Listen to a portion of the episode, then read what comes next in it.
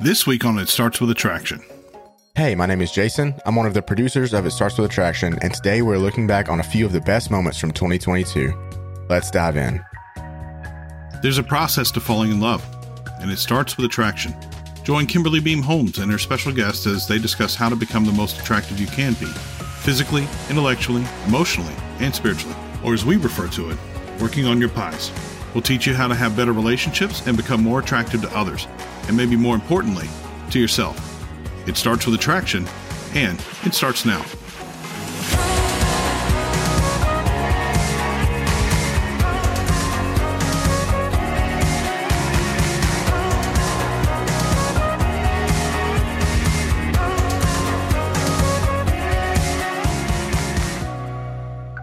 We're starting off the show with one of the biggest highlights of the year. From all the way back in May, this is from episode 100 Finding Hope Inside of Loneliness with Bachelor star Ben Higgins. You speak openly about your faith, the fact that you're a Christian. Yeah. Was there any point, either being on the show or even after the show or before the show, that your beliefs and values were challenged? Oh my gosh, yes. Um, I mean, I came from a very small, very conservative, very Christian town in northern Indiana. Hmm. I love that town. Uh, it's a great town. It's not the best town to get a picture of the world. Um, Yeah. And so I came on this show and walked into LA. And for the, I mean, I'd never been to LA until the show. And so all of a sudden you get on a set with a bunch of people pulling things out of you emotionally and asking you really hard questions and producers asking you really hard questions about why you stand for what you stand for. And then Hmm. your former or your castmates um, spending a lot of time just talking about life and knowing that um, I spoke openly about some values and some morals that I had, but also knowing like some of those values and values and morals didn't match up to what they knew of as a what they would think of as a Christian. So like I maybe was a little more lenient on things. Maybe I didn't see the world in the same way. And so having people ask you, why do you stand for that and why don't you stand for this was tough the whole time. And also you're, you know, one of the greatest gifts I believe in my faith is God's gift of community to us. So friendships, relationships, family. When you go on a show like that, that's all taken away from you. You don't have a cell phone, you don't have internet, you don't have TV to like connect with these people anymore. And so Hmm. uh, a lot of it was being in, on a, on my own island and really leaning on um, my God to support me, to pray to, to give me some clarity. Those things like, and a lot of times I, I trusted my friends and my family in that, and so it was a test of faith. I, I don't feel like it was at any level. It wasn't a great thing. Um, it brought me closer. It, made, it gave me a lot of time too to meditate. Uh, you just don't do a lot when you're not on dates, and so you have a lot of time just to start thinking. And uh, and the more I thought, and the more I meditated, and the more I kind of processed in my thoughts, the um, the closer I, I got, uh, I felt like um, to to to God. Hmm. That's good. You have written a book. It's called Alone in Plain Sight. Yeah, And the tagline is searching for connection when you're seen but not known. Mm. You kind of mentioned at the beginning of this saying you were looking to shake things up in life, and that's one of the reasons you went on The Bachelor. Did you feel this way before going on The Bachelor, or was it something amplified after? No, before. You know, it's hard. I, I even have friends now from the show that almost um, joke at me about that. Uh, you know, my I, I think my my I know my storyline was I was unlovable. I didn't mean it like I wasn't lovable. I had great family that loved me. I had friendships that loved me. I felt like I was unlikable. I felt like the more I was myself and the more people would get to know me, the less they would like me. Um, Hmm. and uh, and as a result, uh, the less they would want to invest into me. Um, and so that's always been an insecurity. It, it hasn't gone away. It, it's still something, even in my marriage, that I have to um, stay attuned to to make sure that I'm not putting that onto my wife and putting those pressures and onto her. Um, but it's always been there. It's been there since I was a kid. I felt like the outsider. I felt like uh, I I didn't fit in. I felt like there was something different about me. Um, which you know, it's why the Truman Show, the old movie with Jim Carrey, freaked me out so much. That's kind of how I felt my life was. That like everybody else was in on something that I just didn't understand. Um, which is funny that then I go on to be on reality television because that just heightens the insecurity. But no, it's it's always been there, and um, that's why I wanted to write about it because I, I I thought, okay, if I have felt this way when a million, when millions of people have watched me on television and criticized me, but also give me a lot of support, then um, how's the teenager feeling who has no clue what their life's about to bring, um, but maybe has some pain and sorrow in their own life, and they're swirling, swirling in circles, not knowing where their community is going to come from or, or what tomorrow is going to bring how are they handling it? How are they feeling it? And do they feel alone? So I want to write a book to, for anybody out there who has felt alone to maybe think, say that, hey, if I felt alone and you felt alone, by default, we're not alone. Next on our list is a snippet from June 13th. This is from an episode Kimberly did herself. This is Do What You Love Without Sacrificing Who You Love, episode 106. Growing up, I was never really in want for much of anything. My dad was a very successful speaker. He was traveling all over the world doing corporate sales training, but also he was very successful and well known in the church world as well. And he would go and he would do great things. He one year even worked with a small division of Sears in their in their sales training and he helped that division triple their sales in one quarter which was fantastic. I can only imagine if all of Sears had decided to work with him, then maybe they wouldn't be bankrupt today. But he was good at what he did. And when he would speak at churches, it moved people and encouraged them and influenced them to change their life and to do better things. And if any of the listeners know my dad, Dr. Joe Beam, then you know that he has a gift for speaking. And I admired my dad for it all of my years growing up, I really, really did. And because of his success, I had everything I could have ever wanted, except for the credit card that I started asking for at five years old, which I never did get. I had everything I could want, except for one thing. It was at the height of my dad's speaking career. That year, he was traveling about 40 weeks of the year. That is how busy he was. And I really spent most of my time with my dad when my mom and I were either driving him to the airport or picking him up when he got home from some kind of speaking engagement that he went to do. And it was in that time at that year that, and even probably the year that he maybe even made the most money of his life, that one day he was gearing up to leave again for another trip. I didn't know where. I didn't know to who. All I knew is that he was about to go and there were some things that he forgot that he had to go pack for his trip and I needed to go to Walmart to pick some things up. And so I went with him, eager to spend some time with him before he flew out. And as we were coming back from Walmart late at night, I was about eight years old. I looked over at him and I said, Dad, I know why you love to travel so much in later years, we would talk about this and he would recount to me that his heart swelled with pride as he was eager to hear how I would hopefully say because of all the good he was doing or because of all the lives that he was changing. But his heart broke when instead my response was, it's because you don't want to spend time with me. My dad had a decision to make in that moment. Was he going to spend the rest of my time living at home, the next 10 years, continuing this high paced lifestyle and chasing success? Or was he going to admit that perhaps by doing what he loved, he was sacrificing being with who he loved? Success.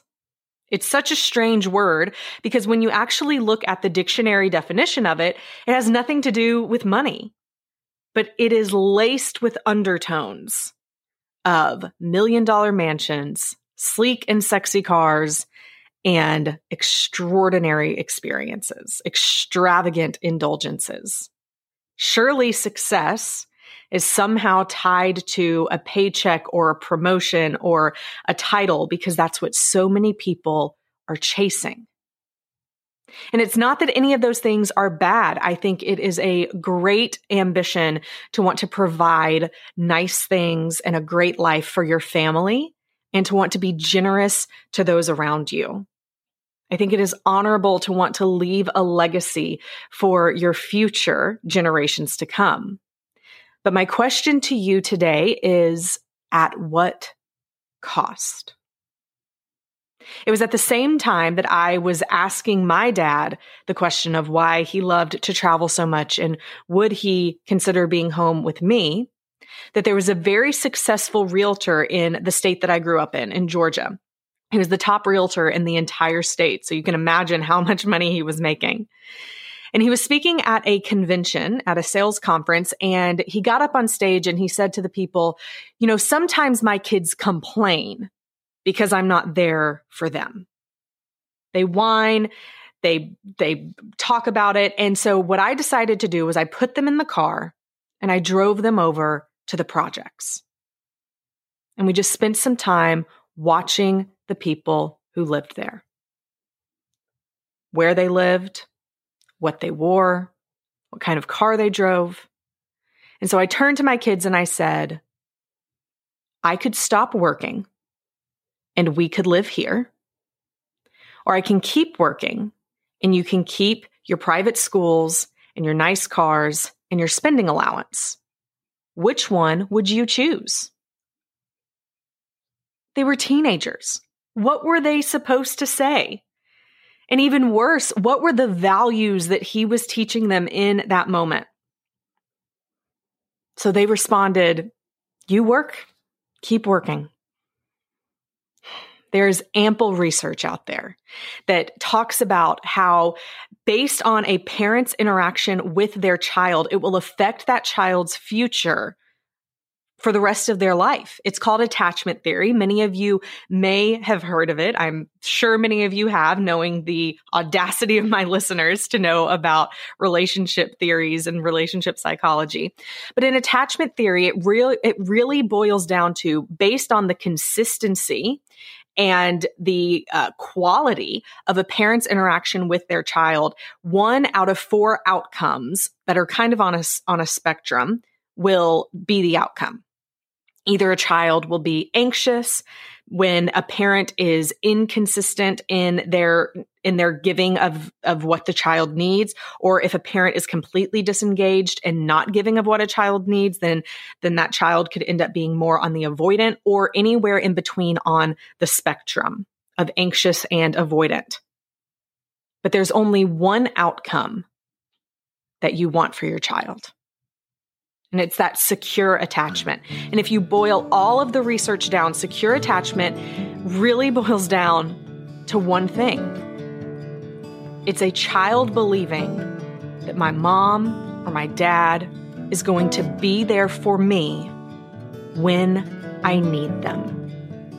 Episode 117 was released on August 30th, and this is Amanda Nighbert on why dieting almost always fails. I think a lot of people think they're putting a lot of effort into their health and wellness. And if you're not truly quantifying it, are you really? Mm. Um, alcohol is a big one. You know, I work with um, a lot of you know women who you know socialize. They um, are constantly you know going to events or you know especially summertime. There's lots of alcohol the last two years, I think people are drinking more than we ever have been. And, you know, I, will tell people um, 80 20. So, you know, consuming alcohol 20% of a month is not Friday and Saturday. You know, um, it's not eight days a month, it's actually six days a month. So, uh, you know, if you actually quantify that, um, that's one of the things where people will be like, man, you know, I forgot about book club and I had a glass of wine there and I forgot about Bunko and I had a glass of wine there. And then, you know, Friday and Saturday. So, you know, at the end of the month, it allows them to go back and say, well, I thought, you know, I only drank 20% of the time. But when I really, you know, check all the boxes, I'm actually drinking 40% of the time. So, um, again, really kind of quantifying what that 80 20 looks like, I think helps people to see where maybe their effort is lacking their goals, you know? Mm-hmm. Um, so, just to put it in perspective, like that's a good one. Alcohol 20% of the month is, you know, six days in a 30, you know, a 30 day period. Um, but for example, let's say you eat three meals a day.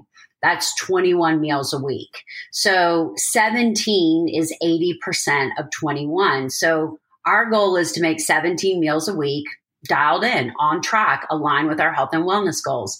But three to four meals a week, we have flexibility. You know, we can eat the foods we enjoy. We can go out. We can, you know, do the things. Those are the the meals that um, are are occasional, you know, things, not things that we do every day. So, I think when people really start to put their habits into that perspective, it really shows them, you know, where am I succeeding and, and where am I struggling. On October 4th, Kimberly was joined by Dr. Heather Thompson Day for Living in the Waiting What to Do When It's Not Your Turn, episode 122. How did how do you help your attitude change and your heart change when you're struggling with maybe jealousy or comparison or any of those things? Kimberly, let me clarify. I haven't gotten there. Mm. Right? This is a tool that I use still to help me get there. I have yet, and I really, truly, I was just talking about this with my therapist recently. I really, truly believed that I was going to get to a place. And by the time the book came out, I thought, surely you are going to be in a place where you are just always happy for other people and it never feels like a threat to you.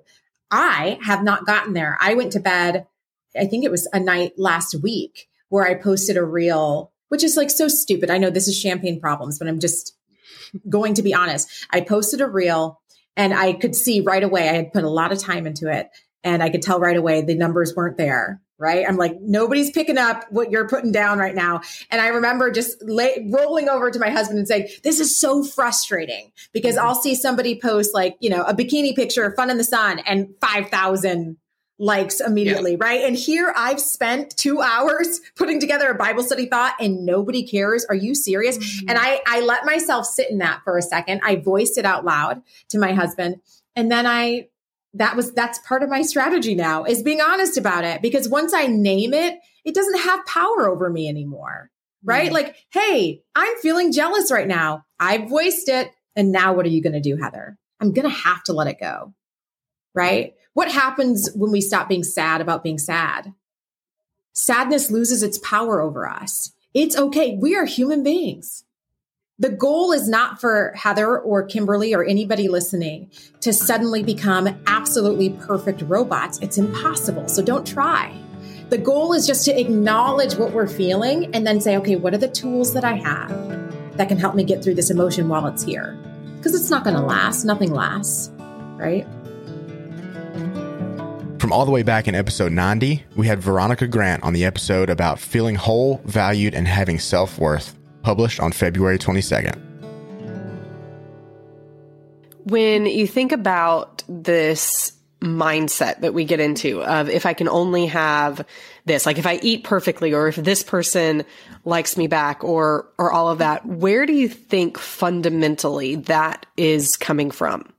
So that is coming from how you learned to feel love, safety, or belonging. So love, safety, and belonging are things that all humans need to feel who are functioning normally. Um, mm-hmm. and, and so there were times in your life where you didn't feel love, safety, and belonging. So for some people, that might be very acute and very obvious. So I'm talking, you know, untimely deaths, um, abuse, trauma, divorce, like anything along those lines, like there'll definitely be times where you didn't feel love, safety, and belonging. Um, but this is true of everyone, even if you didn't experience acute trauma in your childhood. Maybe it was just your mom wasn't really able to meet your needs emotionally. Like maybe you had these big emotions and she was a more reserved person. And so you never really felt, um, like you belonged in the family or that you never really felt safe sharing how you felt just because like she didn't know how to handle it or whatever. Um, so, so these things can these experiences can um, create stories in your head of like, oh, well, in order to feel like I belong or in order to feel like my mom loves me, then I need to just act normal. I need to shut down my feelings and not worry about it and just, you know, worry about the family and other people and keep my felt focus somewhere else. You know what I mean? And so that just becomes the way in which you see the world and the way in which you learn to receive love, safety and, or feel love, safety and belonging.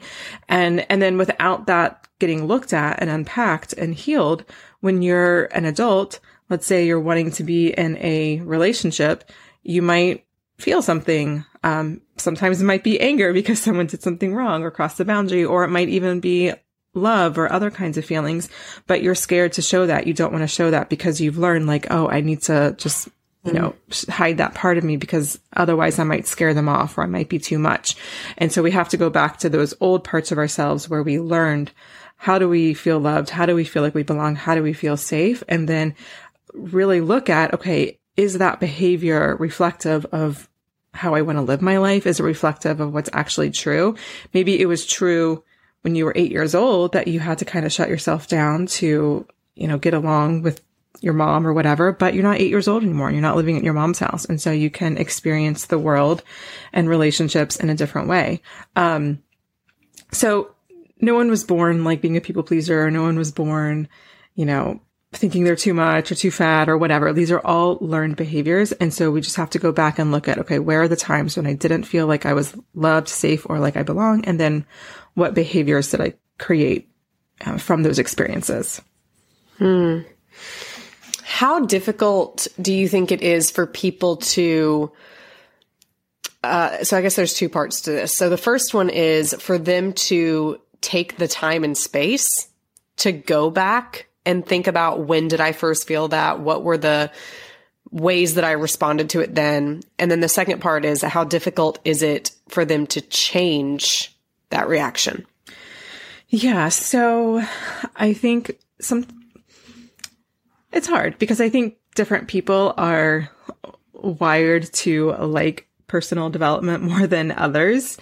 Um, I think there is a reason why, you know, seven texts to get him to love you or mm-hmm. see you as wife mm-hmm. material. I think there's a reason. I mean, first of all, I'm very curious. I would love to know what those texts are just because like, what could they possibly be? I'm so interested. Right. so there is they that curi- We know they don't work. of course, of course, like they provoke curiosity, but I also think mm-hmm. that, um, we kind of just want the easy button and that's the, that's the yeah. world we live in, especially even, I think it's the world we've always kind of lived in, but even more so with like, mm social media and like Uber Eats and like I can have anything I want in like 20 minutes yeah. or Amazon, you know, or whatever. That's so cool. it's probably gotten harder or worse to like kind of get out of that mindset of like, oh, easy button strategy or e- easy button fix. Um, so I don't know if it's like the culture that we live in. So sometimes we have to deprogram or unhook ourselves from, from that.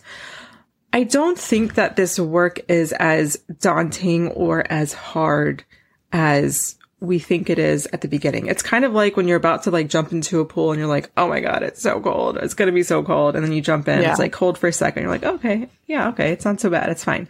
Now, that being said, there are, ex- there are situations, there are people who have experienced, you know, like extreme trauma, like violence mm-hmm. and abuse. Mm-hmm. And, um, at least for the work that I'm talking about, like I, I think that is a whole other level of, um, one-on-one support, probably with more of like clinical therapy, at least at the beginning sure. of that healing process that probably needs to take place before we do the work that I I'm talking about here.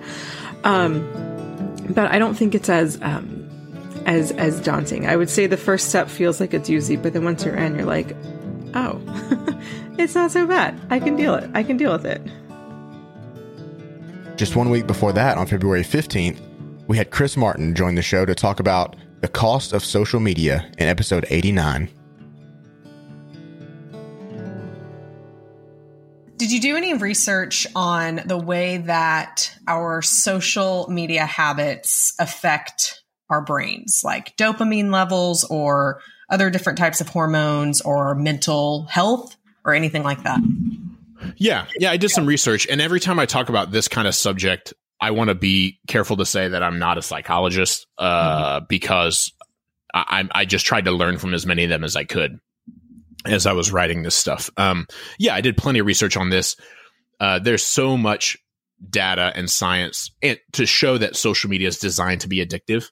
Mm. And the founders and creators of the modern platforms we use, like Mark Zuckerberg of Facebook and Evan Spiegel of Instagram, um, have said as much. Like they, they've they have mm-hmm. uh, explicitly said that these programs were designed to get us addicted.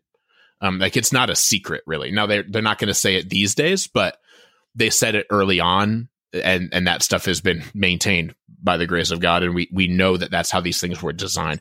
Sean, mm-hmm. if anyone's listening has ever seen The Social Network, the movie mm-hmm. about Facebook from like oh or 2013 or so, had Justin uh, Timberlake uh, in it. So I was just going to say Justin Timberlake. Um, uh, I love Justin Timberlake. I was going to make a joke, but I'm not. Uh, he's awesome.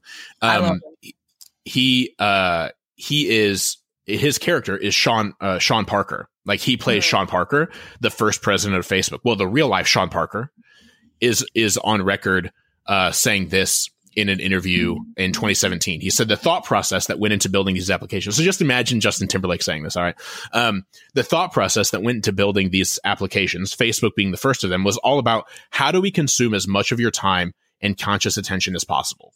So this is like he was on the ground floor of Facebook and he's saying this. And that means that we need to sort of give you a little dopamine hit every once in a while because mm. someone liked or commented on a photo or a post or whatever. And that's going to get you to contribute more content and that's going to get you more likes and comments. And it's a social validation feedback loop.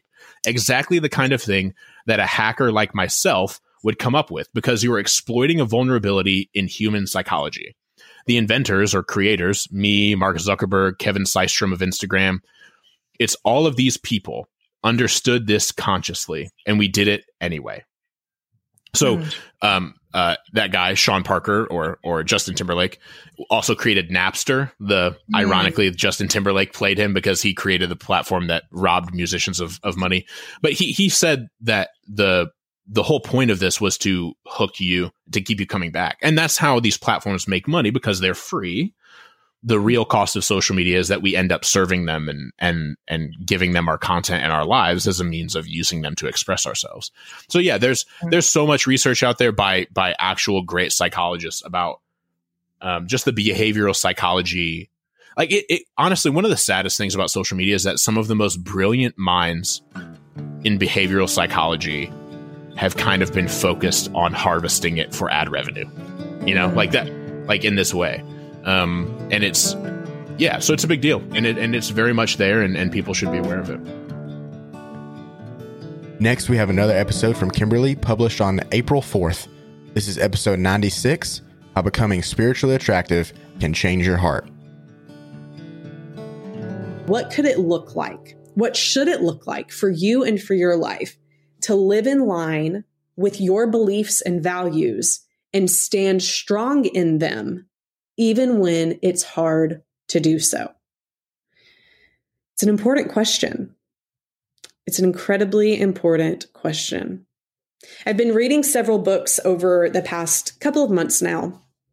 And one of them that has really challenged me in in a good way, but helped me to just see things a little differently or open my eyes a bit more is one called I believe it's The Rise and Triumph of the Modern Self. Now, I will let you know, I believe this author is a Christian, but he he really looks backward into how we got to this place where we are right now in America and really most of the Western world, where sex seems to be what everyone is chasing. Now, here's what I mean by that. When you look at a lot of the politics or the way that culture is going. Or goodness, I mean, even looking at movies or TV shows that we watch, when people think about wanting to be happy, that happiness a lot of times is equated to sex. I want to be able to be with who I want to be, have sex with who I want to, when I want to, how I want to, where I want to, and not have any consequences of it. And the author even looks back into seeing how different politics, different literature, different art has, has really begun, I mean, centuries past, painting this picture of maybe we shouldn't have a structure to our society. Maybe there is no validity to the nuclear family. Maybe we really should just focus on doing what makes me happy when what makes me happy is sex. Now, why am I bringing this up in this podcast about spiritual attraction and living in line with our beliefs and values?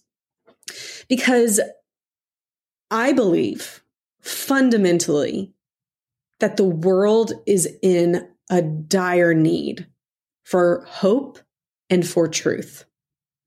And so much of what is out there right now, so much of what has probably formed your beliefs and values, so much of what has formed my beliefs and values may have been along the lines of do what makes me happy. Or it may have been along, along the lines of how can we disagree? Or how do we set ourselves apart from the people who are trying to do what makes them happy? And it's created this chasm. So let me speak even more even more clearly about it. As a christian and as someone who honestly loves jesus i can see how many christians have have have have taken their belief of, of even things like waiting until marriage to have sex. And then looked at, at people who did not hold those same beliefs and values. And instead of loving them, leaning into them, being friends with them, being there for them, instead of showing them the love of Jesus through how we treat them, many times we instead like use the Bible and use scripture and use Jesus to beat these people over the head and damn them. That's how it feels like feel, condemn them for the actions that they're doing. And in, and it just creates a larger and a larger divide. And so many times when we talk about these spiritual beliefs and values, these these this spiritual part of attraction and the beliefs and values that accompany those, there's the people who listen to the podcast or follow Marriage Helper or follow me, and they say, But I am not a Christian. How does this apply to me? I'm going to get to that in just a minute. But I first want to speak to the people who are Christians, who, who are trying to figure out in this world, like, how do I take these beliefs and values that I have and, and live them out in a way where I'm not shunning people or excluding them or pushing them away? How do I love them even more? Because that's the goal for anyone, for uh, for any faith that's listening to this. It's not how do you become further involved in an echo chamber where all you hear are other people who echo your exact thoughts and beliefs, right or wrong. Like that's not what makes us attractive individuals, and it's not the goal of living out our beliefs and values. The goal of being able to live out our beliefs and values is saying, I want to do something to help make the world a better place. And how can I do that? For me, unashamedly, it's Jesus. I I want to be better at being a person who can share the hope and the love of Jesus, of the gospel, of what he has done for us, but do that in a way that is inviting and not condemning. Do that in a way that is loving and not hateful. Do that in a way that leans in and listens to people with curiosity, understanding their story, the pain that they've gone through in their past, and just being a friend to them instead of being one of those people who just is constantly disconnected from the person, doesn't have a relationship with them, but is constantly just saying, just pushing people to church or either using scripture to tell people they're wrong. Now, for the people who are not Christians or hold a different faith, then my encouragement and challenge for you is the same. Just, just take it take the the christian part out of it but it's the same thing how can you take like what are what is the thing you want to give back to the world what are the beliefs and the values that you hold true? And how can you do that in a way that is respectful, that is loving, that is encouraging, that in, that incites friendship, that incites connection and relationship because that is the goal. Spiritual attraction. When I feel my most spiritually attractive, it is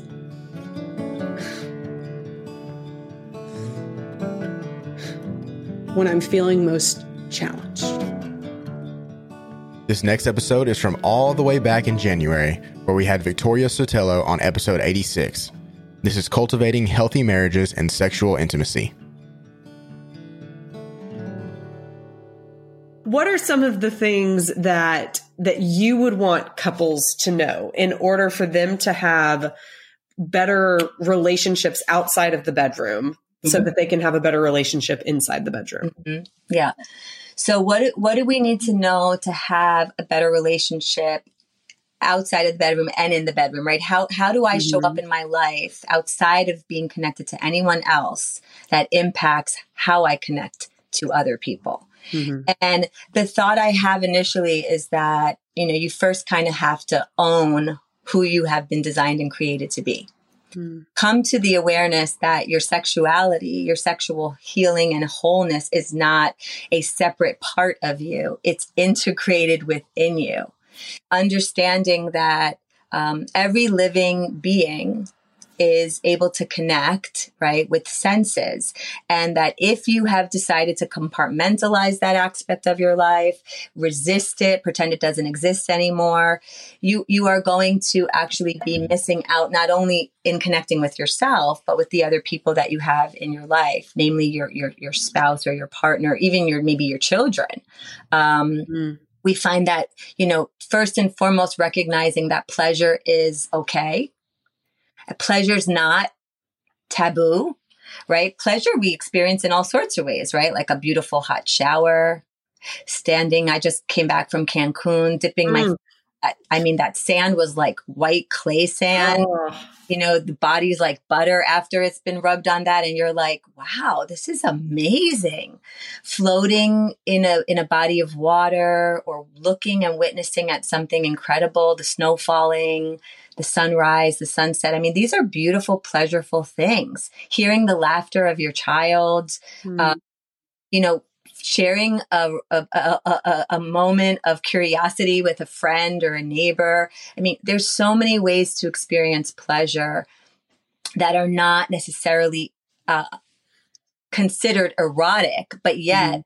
tap into the senses that help you bring in erotic energy into your body. So, first and foremost, just understanding that that's who you are. And unfortunately, we've lived in a culture that has maybe condemned or shamed even people's sexuality. And that, you know, that mm. as a woman or as a man, you feel or long for certain things. So I think that's first and foremost understanding that um, you don't get to live completely out of balance your whole life and it not affect areas of your life you don't get to focus only on work and becoming mm. I mean New York City, right? We're like a city on steroids. You know, basically my clients will often be at work from seven in the morning, you know, post everything we've just gone pre pre going through everything. They used to be at work from seven in the morning till seven o'clock at night. And they're exhausted by the time they yeah. come. They don't have any time to give themselves attention, let alone their spouse yeah. or else. So I think it's kind of kind of understanding that if I don't take the time out to connect with myself, and this is not from a place of being self-absorbed, but just mm-hmm. aware, then I'm not really able to offer very much to other people. I'm going to be mm-hmm. quickly frustrated, agitated, mm-hmm. annoyed, um, and that's the part of me they're going to get. Um, or I'm going to be a martyr and kind of do everything for everyone else and then be kind of miserable when I'm in my mm-hmm. own space. Yeah. And in that negative narrative. So I think first and foremost, it's about um, connecting back to self, remembering what made you laugh, mm-hmm. what brings a smile to your face, what lights your eyes up, what do you dream about, what do you long for, um, kind of touching back into what brings hope in your life, gratitude, waking up and just guiding the mindset to a place of just simple gratitude can that alone by the way we have some incredible research showing how that alone can really just reroute the entire day mm-hmm. a mindset of gratitude. And then when you utilize that within yourself, you bring that to your partner, right? So the first thing that I usually do at the beginning or end of my sessions is a verbal affirmation. And I just have my clients, they turn right to your husband, turn right to your wife. And what is one thing that you value or appreciate about your partner? It, this is for the clients who are coming in in what they would describe as a good relationship or the ones that can't stand each other anymore and could hope they never see each other again, right? right. I encourage them to to push their mind past that point of of fight or flight and use their conscious ability to really grasp for something that they can show value to in another person. And it's in doing that that you begin to understand how how infrequent that's being done. Yeah. Isn't that true? So that's that would be the first thing I think I, I think about, just kind of connecting with the essence of who you are. Your sexuality and your sexual health is not a separate aspect of who you are. Yeah. You're, we are mind, body, spirit. We're all integrated and interconnected. What goes on in my brain actually impacts my pelvic floor area. My, my, my sexual organs are, are activated by what I'm thinking about. What I'm breathing in, what I'm, what I'm experiencing, it impacts everything in the body. Hmm. So kind of bringing awareness to that and, and one, and maybe even getting curious, opening a space for real curiosity because at some point, sometimes we don't really want to know. We think we already know. There's nothing left to learn. I know what they're going to say before they say it. I know that if I do this, what the outcome will be. And pushing ourselves to a place of curiosity, especially in a long term relationship. I met my husband when I was 17 years old. And I mean, right, I could imagine that I could write every script for his life and finish any sentence, but I can't mm-hmm. really cannot because he's evolving and he's shifting. Mm-hmm. Even if it's in small, nuanced ways, and I'd like them to be different, he's still shifting and evolving. And I need to offer the freedom of that space to another person. Mm-hmm. So to me, when when you think about sexual health, when I think about sexual health, I really think about shifting the mindset first, more than anything else and altering and creating and carving out a space for curiosity and newness and intrigue to show up in my life in a place where I don't really even think it can exist. Our last clip on the show today comes from our most downloaded episode from this year. This is episode 107 When Trust is Broken and How to Rebuild It with Zach Brittle. I have never, ever, ever seen a couple recover from a betrayal, a significant betrayal, when the harmed partner mm-hmm. didn't say, I know I have a part of this as well. Mm-hmm. Mm-hmm. Now, it's not their mm-hmm. fault. Right. It's not their responsibility. They're not, they right. didn't, they didn't cause it. Uh, that's not what I'm saying. I'm saying you have to participate in the process. And mm-hmm. so the way I often articulate this to people, as I say, you know, if, if you have a situation where person A says to person B, I don't trust you. Mm-hmm and I'll hold my hands up, right? This is person A, this is person B. And the gap between my hands is the size of my head. The size of my head is painful. This is pain. Mm. Now, this isn't as painful as this as I spread my arms out, and it's not as painful as this where I close it into my nose, right? Like, but there's a gap, and the gap in trust because person A doesn't put tr- that's pain. Now, in order to minimize the pain, you have to minimize the gap, and that doesn't happen because one partner goes, or the other partner goes, one partner says, okay, I'm 100% accountable. You have all my stuff. I've surrendered my whole life to you. you I'm never going to make another mistake again. It also doesn't happen because the second person goes, okay, I forgive you. No big deal. Uh, let's just let it water under the bridge. It's going to go away, whatever. That those two things don't work. They, they're just recipes for new disaster. The only way you can effectively close the gap is when person B, the one who's not trusted, builds their trustworthiness. They demonstrate honesty, transparency, accountability, or they show ethical actions. They show proof of alliance. But person A does have to build their capacity for trust. Mm-hmm. Person A does have to do the work of deciding to risk and to hope and to lean in um, if they want to. They don't actually have to. Yeah. They can walk away if they want to, but if yeah. they want to stay in the relationship, they do have a responsibility. And when I say that word, I often mean ability to respond. They have a responsibility mm-hmm. to lean in and say, okay, I'm going to build my capacity. And it could be because they had alcoholic parents. It could be because their college, you know, lover cheated on them. It could be because they got scammed by the Nigerian prince. I mean, it could be anything that has Mm-hmm. diminished their own capacity for trust. They have to do that work. And sometimes that's individual therapy. Sometimes it's couples therapy. Sometimes it's yoga. Sometimes it's, you know, joining Al Anon or whatever. But there is, there are ways that that person can demonstrate the sort of the, I'm also making decisions on behalf of the relationship thing. So that, I mean, here's the thing when you look across the relationship, and let's say person A, person B, again, my hands, uh, you know, there's a rope.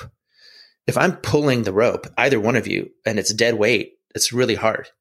But if we're both pulling the rope, we accelerate that Mm-hmm. that closing the gap quite a bit. And it's part of it is comes because I can look across and know, I know they're doing the work too. Yeah. I know I'm not alone. I know I'm not isolated here. I know I'm not just the only one who has to fix this. Um, that again is a recipe for disaster. Yeah. So let's talk about the more difficult situation where there's the harmed party that is willing to do the work and to forgive and to trust again. But then there's the party doing the offending behavior that is not willing to Mhm. do what it takes to rebuild trust. What do you do there? I mean, what do I do as the therapist, or what do I do as like as a therapist? Who who who, who am I when I what, what am I doing? like, let's identify. So, you as a therapist, what would what would your encouragement or how would you work with a couple in that situation? Well, again, nobody's ever accused me of being inauthentic, and so I'm just fa- I'm just like facts. I'm like, hey, dude, Mm. um, sorry about this, but it's not going to work if you don't if you don't do the work. Like, it's just not. This is the waste of your time and your money. Mm. You know, I had a guy in my practice for a year, one year, working on recovery from the affair, Mhm. and they must have. I don't know what they spent, but it was a lot. Mhm. And a year later, he got caught again. Same same situation, same girl, never cut it off.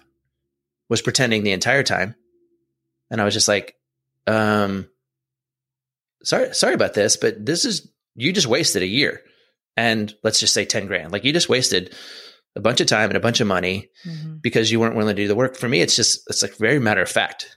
Mhm. I would rather have said to him and him had to have said a year ago, no, I think I'd rather get divorced and just be with this lady.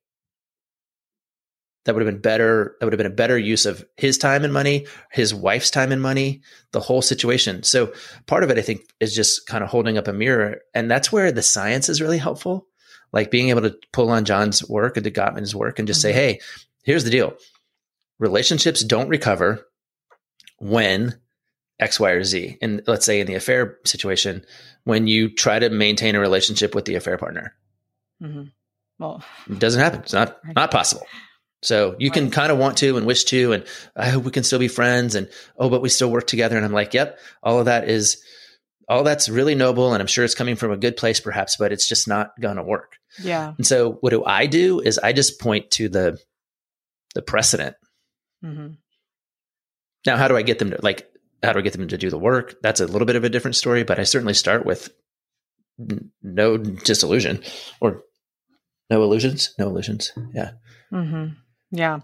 And this is where it becomes for me very difficult, especially in the in the work that we do because we we do we work with a lot of affairs and a lot of the um marriages that we see there's a, a, one of the spouses currently involved in an affair. And from our end we know at some point these intense feelings are going to end.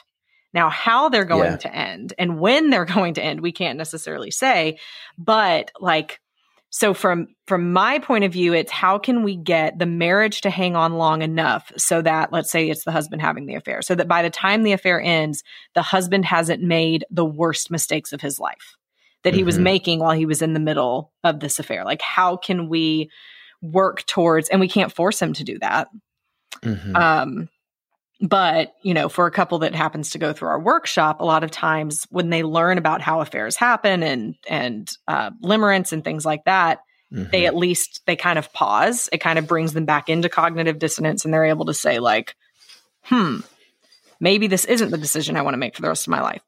But it's a difficult place to to be as the helper. Yeah, I mean, it's kind of like trying to talk to an alcoholic who right. hasn't hit their bottom, you know? That's it. That's it. When Pete, right. And you don't know when someone's actually hit their bottom. You could think like that's the bottom, but then they mm-hmm. they just keep going. Mm-hmm. And that's what's hard because I don't know if you're like me in this sense where it's like you see where they're going, you see how this is going to end, and it's not going to be pretty. And you know if they would just do something different now, it would be better. I don't know if I am like you in that regard. I mean, I think um, I I'm kind of amazed at, at you know how Malcolm Gladwell ta- sort of talks about the 10,000 hours and like mm-hmm. once you've hit your 10,000 hours, you can sort of call yourself an expert. Mm-hmm. I definitely have my 10,000 hours, but I'm still at awe in awe every single time of how each unique story is its own. Mm. Um, so, you know, sometimes I'll call it the sort of profiles of infidelity, right? Because with infidelity in particular, you can have the one night stand with the call girl in Vegas. Mm-hmm. You can also have the secret family in Omaha, Nebraska, mm-hmm. right? That you sort of, uh, or sort of raising there's, and there's everything in between. And so for me, I want to get into as much as possible sort of what is actually happening here. And it, and it, that is harder when, when, when either or both partners aren't willing to do the patient introspective work. Mm-hmm. Um, but I don't really have any presumptions about where this is actually headed. Um, in part because, as you know, while it is rare, there are plenty of relationships out there right now that are happy, healthy relationships that are a result of an affair that that came together. Um, and those stories have to have room to breathe and exist. I'm not advocating for that by any stretch of the imagination, but it does it does mean that we have to be very tender with the actual human beings that are actually in the room and not just the sort of the supposition that this is where it's inevitably going. Um, you know, unless it does, of course, hit all of the there are I don't know if you have this experience, but I'm often very bored by people's affair stories. I'm like, um, of course that happened. Of course you did that. Of course that's the thing, you know? Um, like those people certainly have a little bit, what's that? It's like following a script. Like, yeah, yeah. and John, John, yeah. John, in the, in the, what makes love, what makes, what makes love last? I think that's the name of the book. It, yeah. But there's a, there's a whole section there, what he, that he calls the cheater's cascade. Mm-hmm. And it really is sort of this, like, if there's a map, this is it and it begins with the idea that early, early on, before there was ever even the first bit of thinking about it, the relationship suffered a breakdown in just the two partners turning toward one another, um, and that mm-hmm. there wasn't a there wasn't a consistent and reinforced sense that this is my person. And so, you know, I don't know if I'm making a point exactly, but I think that there's a there's a there's a want or a need to kind of make it simple, but it's, of course, it's always complicated. Thank you so much for joining us, not only today, but for coming along on this journey with us in 2022. Be sure to subscribe to the podcast as well as leave a review, and join us next week for the last episode of this year. Until then, stay strong.